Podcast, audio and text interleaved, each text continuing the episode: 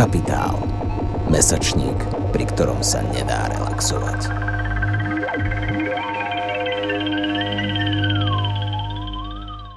Thank you so much. We will leave it here during the my short introduction. I think we all here can use some infrastructural look on things. And from infra- infrastructure, we'll be getting to the extra structure perhaps with Marina Gržinić. She works between Ljubljana, Slovenia, and Austria. Uh, she comes from Institute of Philosophy of Slovene Academy of Sciences and Arts. She's professor at Academy of Fine Arts Vienna, artist, curator, collaborative filmmaker.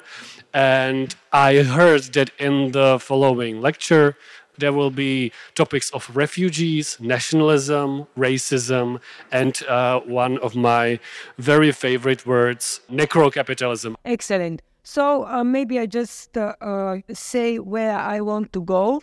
Uh, here you see the people that I would like to thank uh, and all those who organize, but actually I want to go to this title that I prepare. So, what is the last of Europe?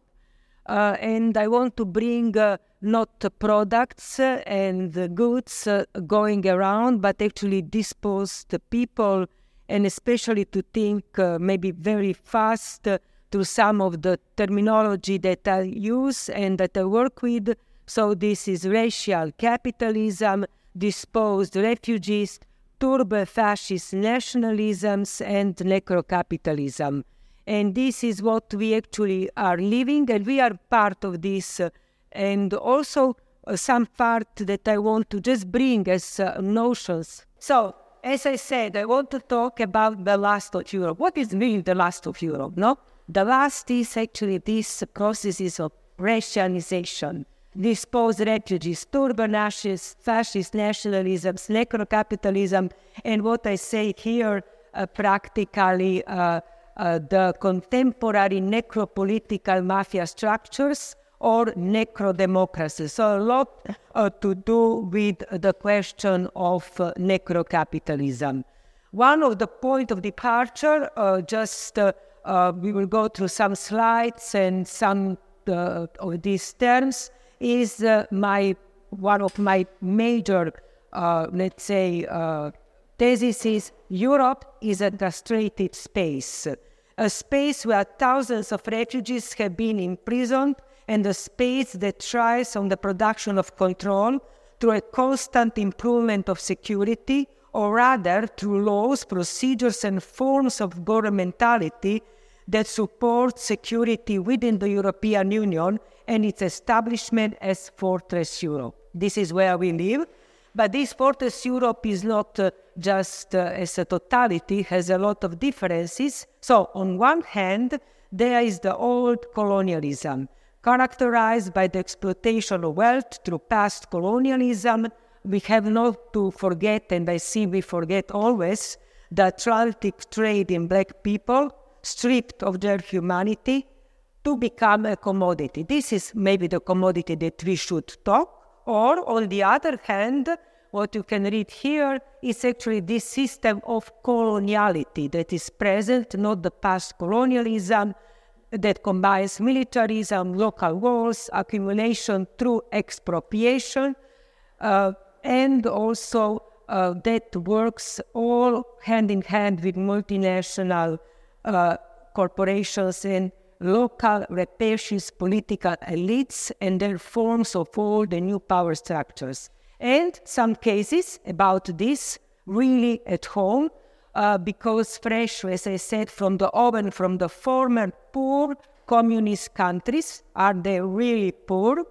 They're because uh, they had the totalitarian ballast, so we have now uh, to think how well, they said many times we are supposedly uh, colonized? Are we?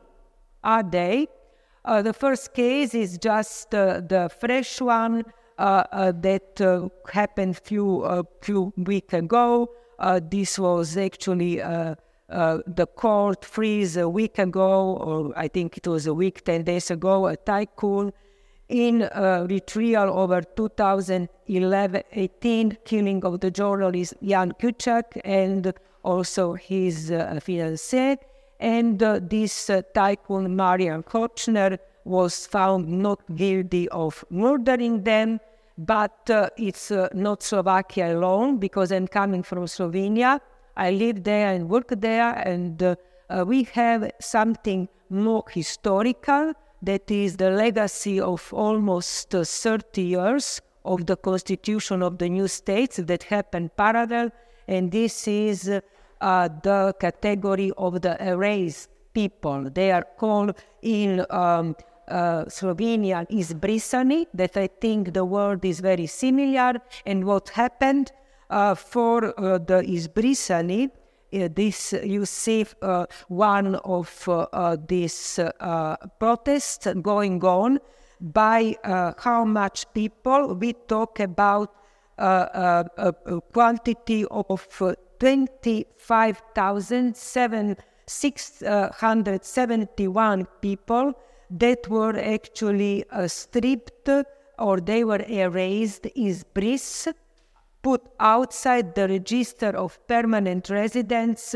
And with this, these people who were coming uh, from other republics of once our common state called Yugoslavia, today former Yugoslavia, is not existing anymore. So they were actually stripped of uh, uh, with this uh, taking them the register of permanent residence, they were stripped from their legal status. So what we have from that period on until today, without recognizing this, we have uh, thousands of people who were pushed not only in real deaths, but also what is called social death. So you don't have anything. You don't have social security. Your children that are born cannot go to school. Uh, you have no pension. And this happened from uh, 1992. So it's really a long period of 30 years. And when finally it was a lot of uh, international and European courts into the game. Uh, the Slovenian state, uh, when it tried to make like a, a gesture of uh, uh, asking uh, for, let's say, to shamefully announce that it was a mistake, a part of our Slovenian government just left the parliament.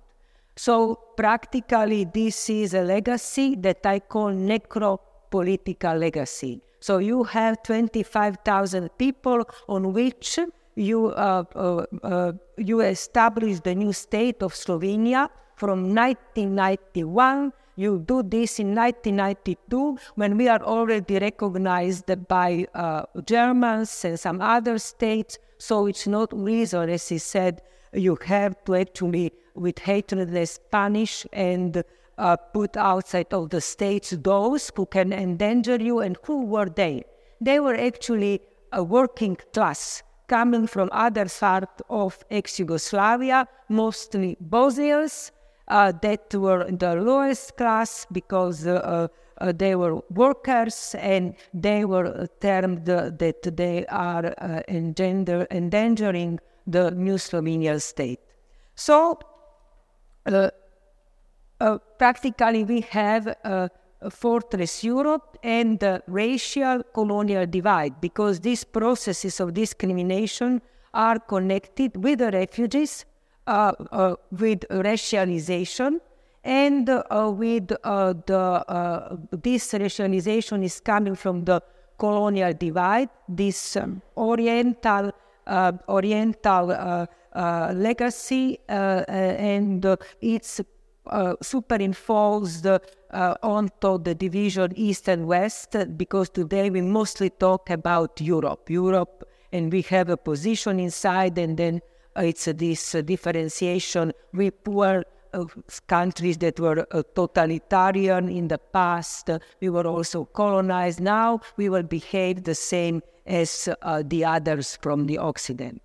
Uh, Fortress Europe has also developed an internal administrative system of tight processes of discrimination and racialization. I put some of the examples. These discrimination processes uh, from, uh, let's say, uh, parts of former Eastern Europe. And also, it's what is important uh, what we can see is a process of segmentation of this fortress Europe, this totalitarian bloc, that then uh, it's in relations to other parts of the world, because it reflects brutal class and racial differentiations on all levels on labor markets, on education, health, social security system, and so on. But they are all part of this system of racialization. And race, uh, in this uh, um, uh, analysis of uh, um, uh, how we think about the global capitalism, is fading very much out.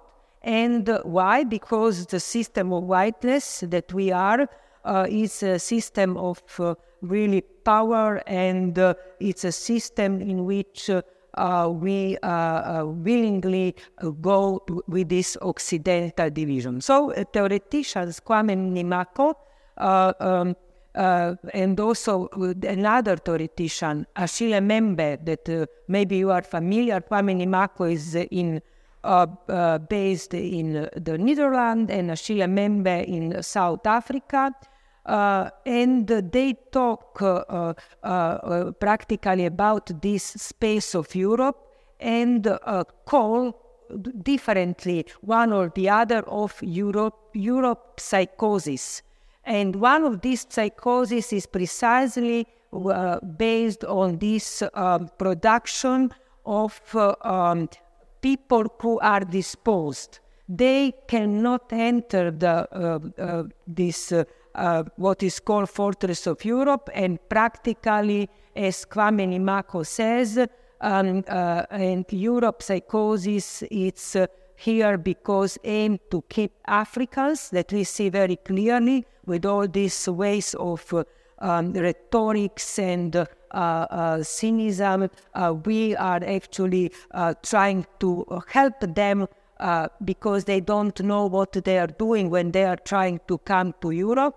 Uh, so uh, uh, it's one of the main targets is precisely these others, and these others are really to be seen not as a cultural category but produced along the racialization that is actually repeating the colonial divide. So the non-citizens of non-Western origins are caught in a vicious transactions in the present situation in Europe uh, that is called the uh, sometimes uh, like we face the refugee crisis. That is, in fact, the crisis of predominantly the European Union and its Occidental humanitarian governmentality principle.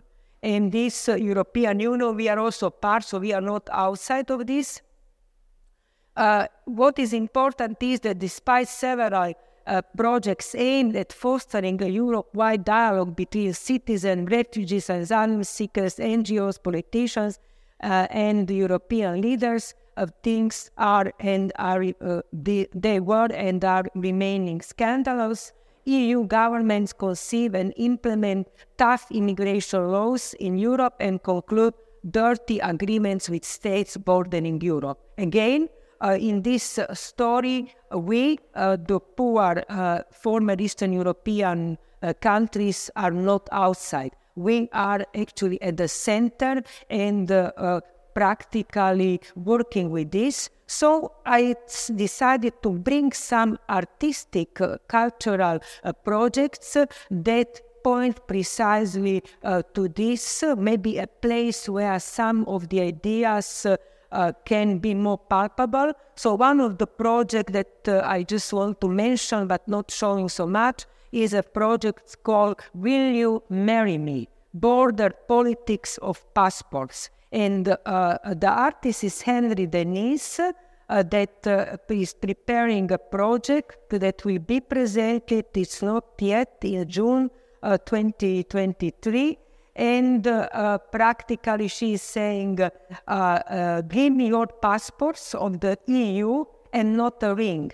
I can enchain myself inside the fortress Europe and uh, stop uh, and want to stop deportation. And so this is uh, um, practically a work in which the, the focus is into getting the European passports. Or uh, when uh, it, the, the, it was a marriage between um, uh, Henry Denis and Oke Fial, and uh, the vows were going in such a way saying, Henry, I will not show the images because the work will be presented in June, but uh, in Vienna. So Henry is saying, I, Henry Denis, take you, Oke Fial, to be my lawfully wedded spouse in this performance called marriage. I acknowledge that this union is not based on romantic love, but rather on practicality, respect, and our mutual understanding on how bias and violent migration and its border policies, policies are in Europe. However, I promise to play my part with sincerity and authenticity to bring this performance to life. To life. I vow to collaborate with you to create a portrayal that challenges societal norms. I promise to support you in your endeavors and to bring my best to the stage every time we perform together. In this performance called marriage, I give you my word that I bring I will bring my heart and soul to make this a memorable and impactful experience for both of us, for the audience and for this bureaucratic European system. I vow to bring this story to life with passion, humor, and poignancy until our mission is accomplished and we gracefully divorce. That means you get uh, the passport and you actually can go uh, uh, in a different uh, direction. And it was also interesting that uh, though we talk uh, um, on, let's say, the base and the superstructure, but mostly on the base, the superstructure and the institutions are collaborating directly in these processes of racial capitalism. So the East-West division of Europe has, so to speak, disappeared, and we practically today we see very clearly speak about democracy and totalitarianism. And the most uh, central division that is covered, because of it is tacitly passed over, is precisely the racial colonial division of the European Union and Europe, establishing and maintaining sharp distance from from Africa and the Middle East. This is, I think, central uh, for understanding these processes of how we can think of Europe. And nobody wants to talk about this. Nobody. It's just passe. Give me a break. Don't talk about. So, uh, Nat Raha uh, points, uh, theoretician from Great Britain, points uh, that recent work by Sara Farris, Silvia Federici, and others Others has highlighted that the gendered, racialized division of labor within white, patriarchal capitalist society reproduces the feminized and racialized character of this work across the supposed divide of the global north and global south, where women and feminized workers from the global south that is, workers of color are often responsible for the social reproduction of bodies in or from the global north. Such work has also highlighted that wage reproductive labor makes up a significant portion of the GDP in Western economies. And Nat Raha is saying that practically uh, uh, global north doesn't exist in isolation because it's uh, the wealth of the global north is extracted and has like accrued and accumulated. So this extractivism and these uh, relations has to be pointed out. So this was two images from a film that we are doing uh, with uh, Tjaša Kancler and Jovita Pristovšek and will be soon presented as a title Insurgent Flows trans decolonial and black Marxist futures. In abolition geography, another theoretician uh, that you probably know uh, and are uh, familiar, so abolition geography and the problem of innocence, uh, scholar Ruth Wilson Gilmore described all these processes as follows. One of the results of contemporary racial capitalisms rel- relentlessly restructured state institutional capacity and the discourses and the practices that combine to enliven them is the anti-state state, governmental capacity dominated by mainstream parties and poli- policies that achieve power on the platform that states are bad and should shrink. End of quotation. Moreover, it seems that former Eastern Europe is like isolated from all of this and that has to be treated differently. But my point is, this is not a conceivable thesis. Uh, if there is a difference, it is based on a paradox. Everything that is in the West is simply more brutal, aggravated, and glorified in the former Eastern Europe.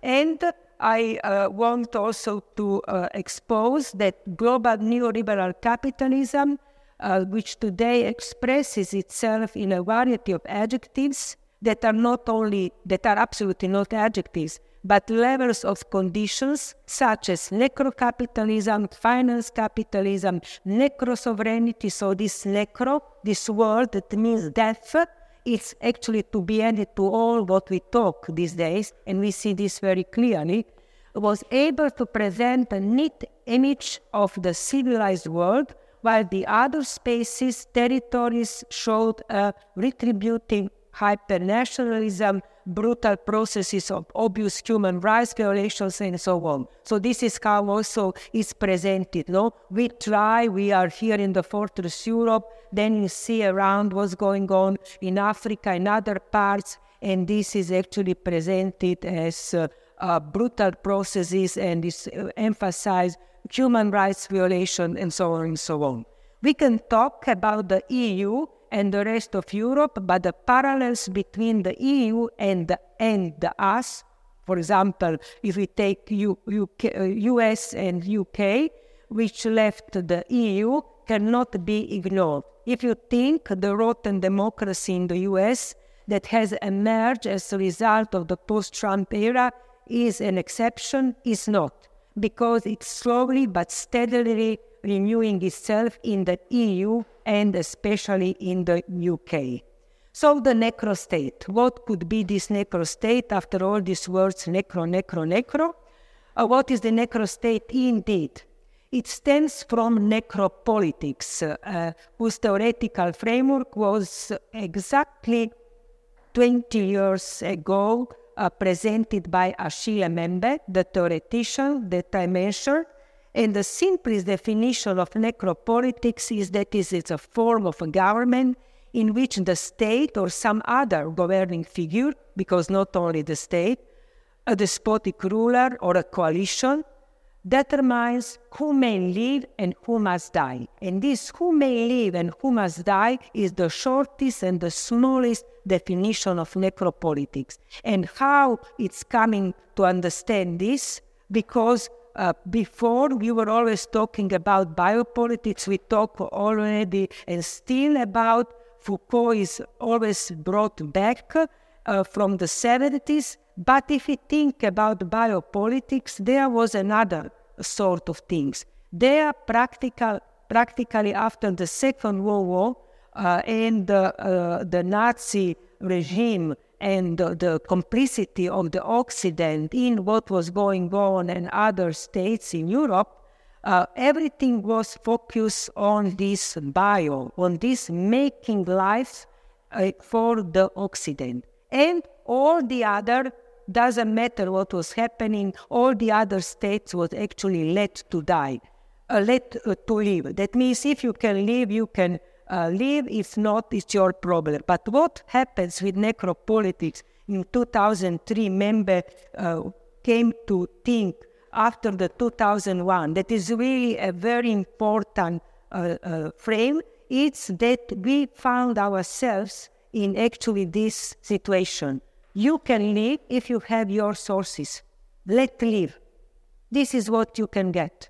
And or if not, if you are making troubles and so on, so then you are made to die. So who may live and who must die is this really most simple formula to understand necropolitics. And necropolitics, as we could see also before in these two cases, Slovakia and Slovenia, has a different rhythm of violence and speed, as well as its own history, because this concept has existed now for 20 years. And what means is that uh, is reflecting also the transformation of capitalism, uh, or what is possible to say instead of neoliberal global capitalism, practically we can talk about necrocapitalism. Uh, and how it works, it makes profit with war machines and destroy the lives of thousands who whose death brings profit. So these are actually these disposable thousands, millions are absolutely left. So nobody, for example, talk about Afghanistan these days, no? And what is going on there? A pure necro capitalism of the worst that we can think. And we are actually part of this. We are the people on the street protesting, asking uh, what, what's going on with, the, uh, with Afghanistan. Where are these, uh, let's say, um, uh, the worries about the women in uh, uh, Afghanistan, the reason why it was said not the reason was uh, actually dope and other things and rare materials, but the reason was presented in the public. We are going there to save the women.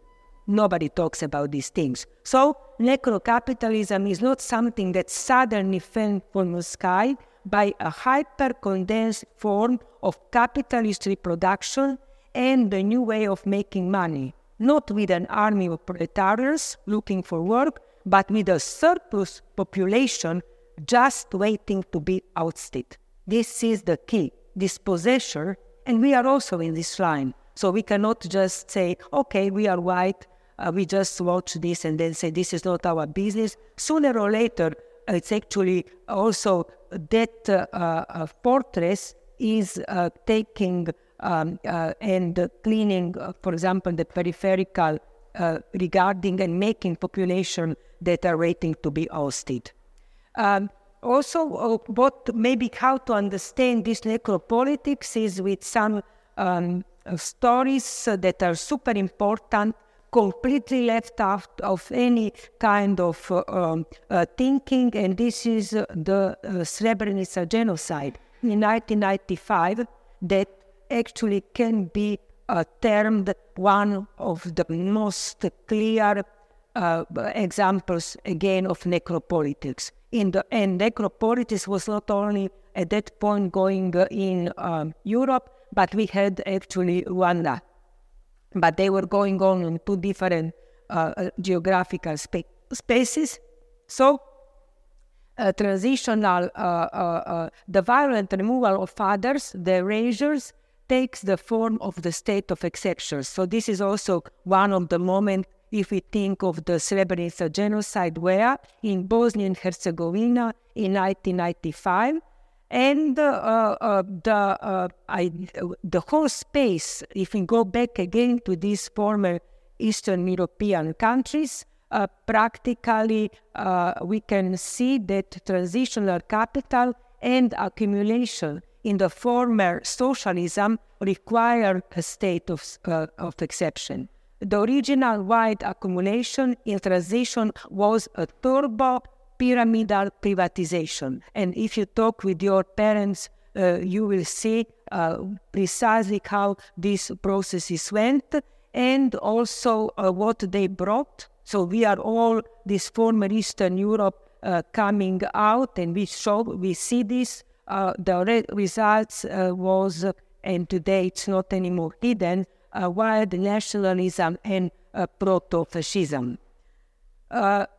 So this this is interesting because from these cases like Mbembe in South Africa and also uh, looking back what was going on in former Eastern uh, European uh, space, specifically in ex-Yugoslavia, uh, different theoreticians uh, could uh, formulate something that then after that started to be very palpable in the whole European and also world spectrum. So when necrocapitalism uh, or um, necropolitics were termed, uh, it was impossible to think that this has anything to do with the global world, less to do, for example, with Europe. But practically there was already a history of this. We didn't know the term.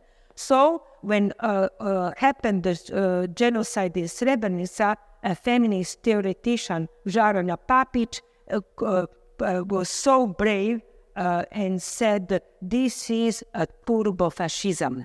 And when she started to think about everything what was connected with Serbia, she said, practically turbo-fascism was fundamental to execute the Srebrenica genocide in Bosnia and Herzegovina because it worked with killing anyone produced as the other. And why turbo-fascism?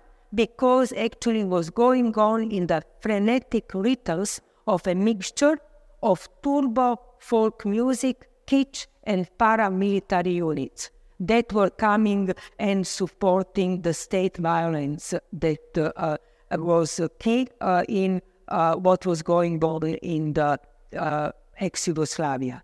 Um, so in that uh, Srebrenica genocide that was in 1995, 8,000 Bosniak Muslim men and boys in the vicinity of the town of Srebrenica in July 1995 was simply in few days slaughtered.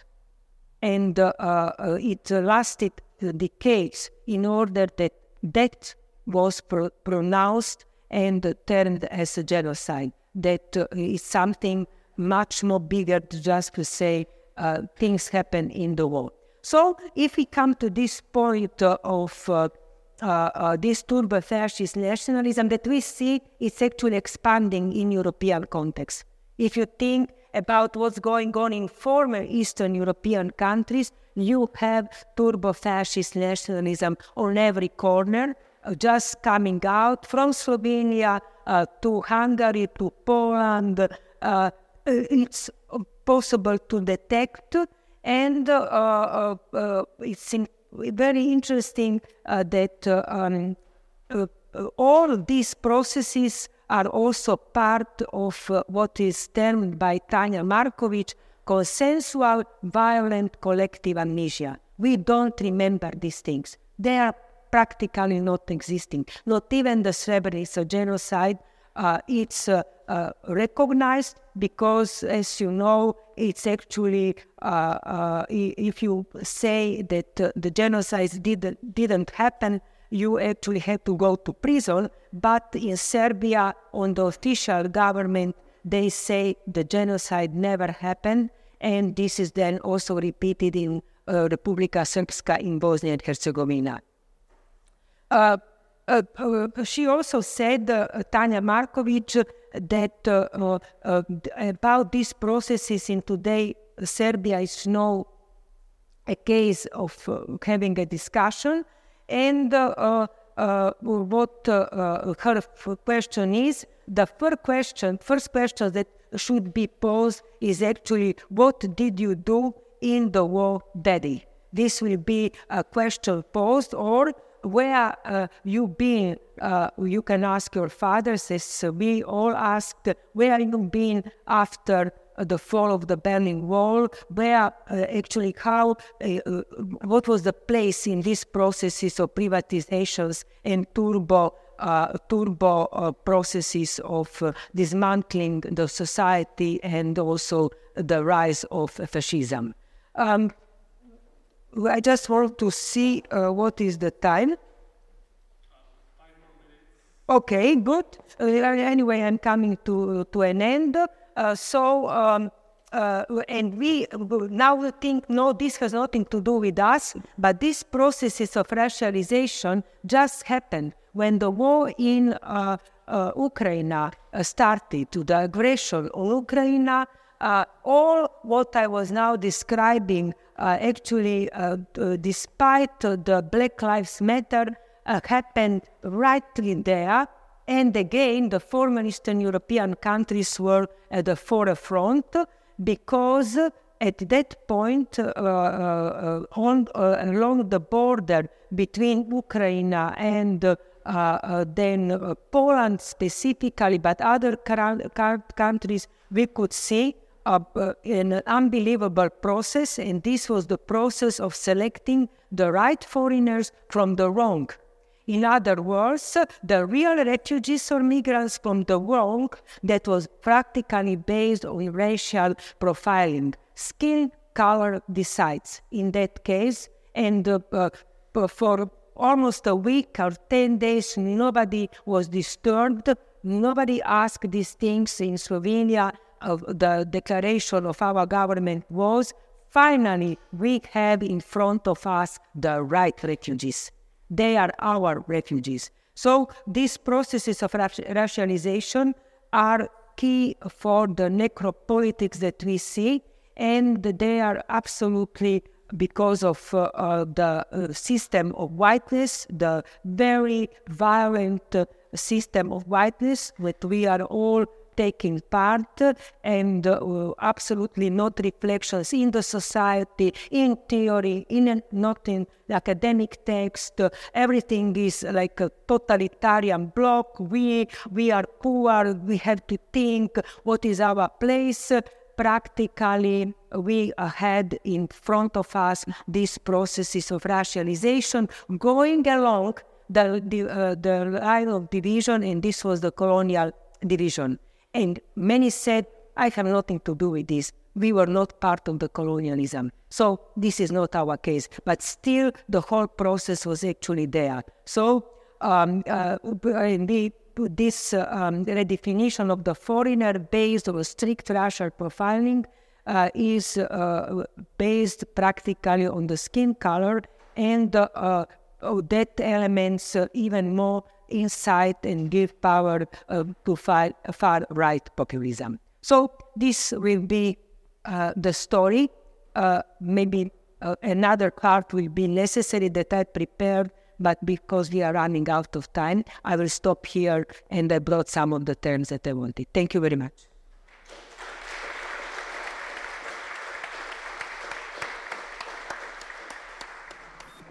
Prednáška je súčasťou podujatia Last After All, ktoré z verejných zdrojov podporil Fond na podporu umenia, nadácia mesta Bratislavy a Friedrich Ebert Stiftung so zastúpením v Bratislave. Počúvali ste Capitalx, podcast angažovaného mesačníka Kapitál. Viac článkov nájdete na webovej stránke www.kapital.noviny.sk, kde nás môžete podporiť napríklad objednaním predplatného. Za čo vám vopred ďakujeme.